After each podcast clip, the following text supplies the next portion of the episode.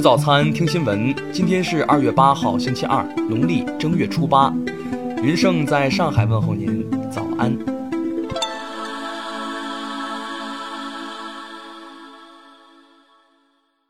首先来关注头条消息。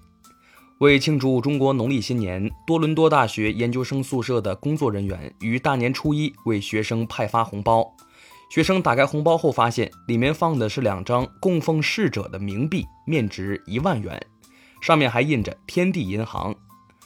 此事引发大量亚裔及留学生不满。多伦多大学官网数据显示，该校有大量亚洲留学生，仅中国就有一点五万多名学生。收到红包的亚裔留学生纷纷表达不满，认为在新年期间收到冥币是不吉利的征兆。还有学生指出，冥币上印着英文翻译，即使不熟悉亚裔文化，也不该犯下如此低级的错误。随后，多伦多大学一名发言人发邮件向学生道歉，称已在第一时间撤走全部红包。宿舍管理方表示，这次活动是为营造节庆气氛，绝无恶意。校方还称将继续加强学校教育工作，以增加对多元社群的理解。听新闻早餐知天下大事，下面来关注国内新闻。广西壮族自治区七号消息，截至二月七号十二时，全区累计报告本轮疫情本土确诊病例九十九例，均发生在百色市。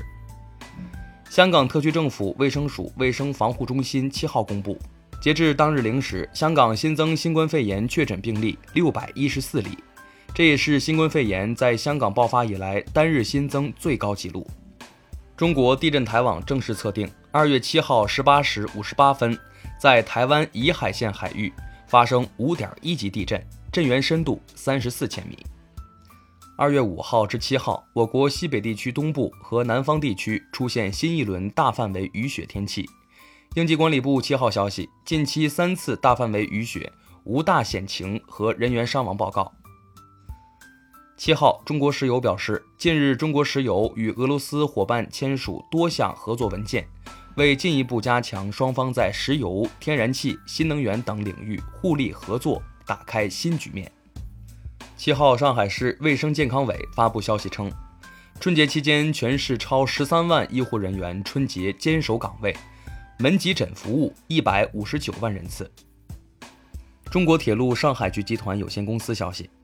春节七天长假期间，长三角铁路发送旅客突破五百万人次，同比增长近三成。其中最高峰日六号发送旅客超一百四十五万人次，同比增长百分之三十六。二零二二年三月一号即将实施新种子法，聚焦植物新品种知识产权保护，在育种者、生产经营者、使用者之间建立平衡的权利义务关系，为原始创新提供法治保障。下面来关注国际新闻。韩国国防部发言人福胜灿七号表示，韩美不计划也不考虑部署新的萨德反导系统。当地时间五号，伊朗外长阿卜杜拉希扬表示，在维也纳和谈过程已经出现一些积极的迹象，在这仍然不符合伊朗的预期。当地时间六号，在英国女王伊丽莎白二世迎来登基七十周年纪念之际。查尔斯王储发表了一份声明，向其致敬，并对女王五号发表的声明表达了感谢。五号，菲律宾吕宋岛卡加延省一名非陆军预备役军人驾驶的面包车冲入人群，造成九人死亡，其中包括一名三个月大的女婴和一名十岁的男孩。截至当地时间六号下午二时，日本谎扎二十四小时内的降雪量达到了六十厘米。打破自1999年有统计以来的历史记录。当地时间六号晚上，法国巴黎一个地铁站内发现一个病毒盒子，内装红色液体试管，上面标有“病毒”字样。随后，警方疏散乘客并关闭了该地铁站。日本经济产业省二月七号发布消息称，国际原子能机构调查团将于十四号抵日验证东京电力公司福岛第一核电站处理水排放入海一事的安全性。七号消息，印度七名军队人员日前在边境地区巡逻期间遭遇雪崩袭击，目前全数失踪。下面来关注社会民生新闻。连日来，云南省德钦境内持续降雪，雨崩景区普降中到大雪，路面积雪较厚，进出雨崩村道路中断，导致四十余名游客被困。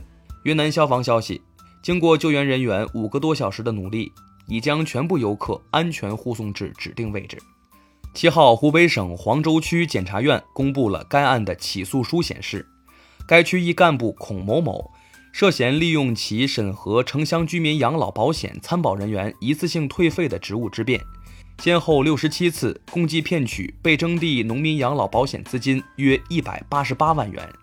六号，多张广西百色德宝毒王许某某从深圳回德宝偷情，引发新冠疫情的微信聊天记录在网上引发热议。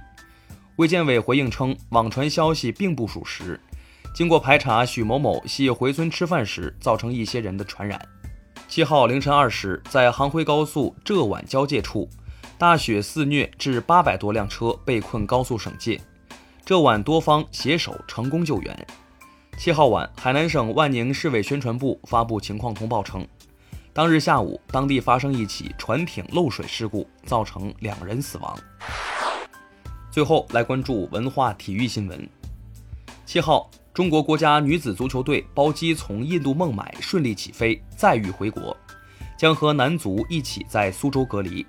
两支球队都将按照防疫规定进行为期十四加七的隔离。七号上午，北京冬奥会自由式滑雪女子大跳台资格赛中，中国选手谷爱凌以总成绩一百六十一点二五分排在资格赛第四位，顺利晋级二月八号的决赛。七号零时，二零二二年春节档正式收官。经统计，二零二二春节档总票房报收六十点二五亿元。春节档江苏省票房与观影人次两项数据均居全国第一位。七号消息，韩国职业排球运动员金仁赫于当地时间四号在家自杀身亡。据悉，金仁赫因其参与制作色情作品的谣言，以及性取向和爱好化妆，在社交平台上收到大量匿名骚扰。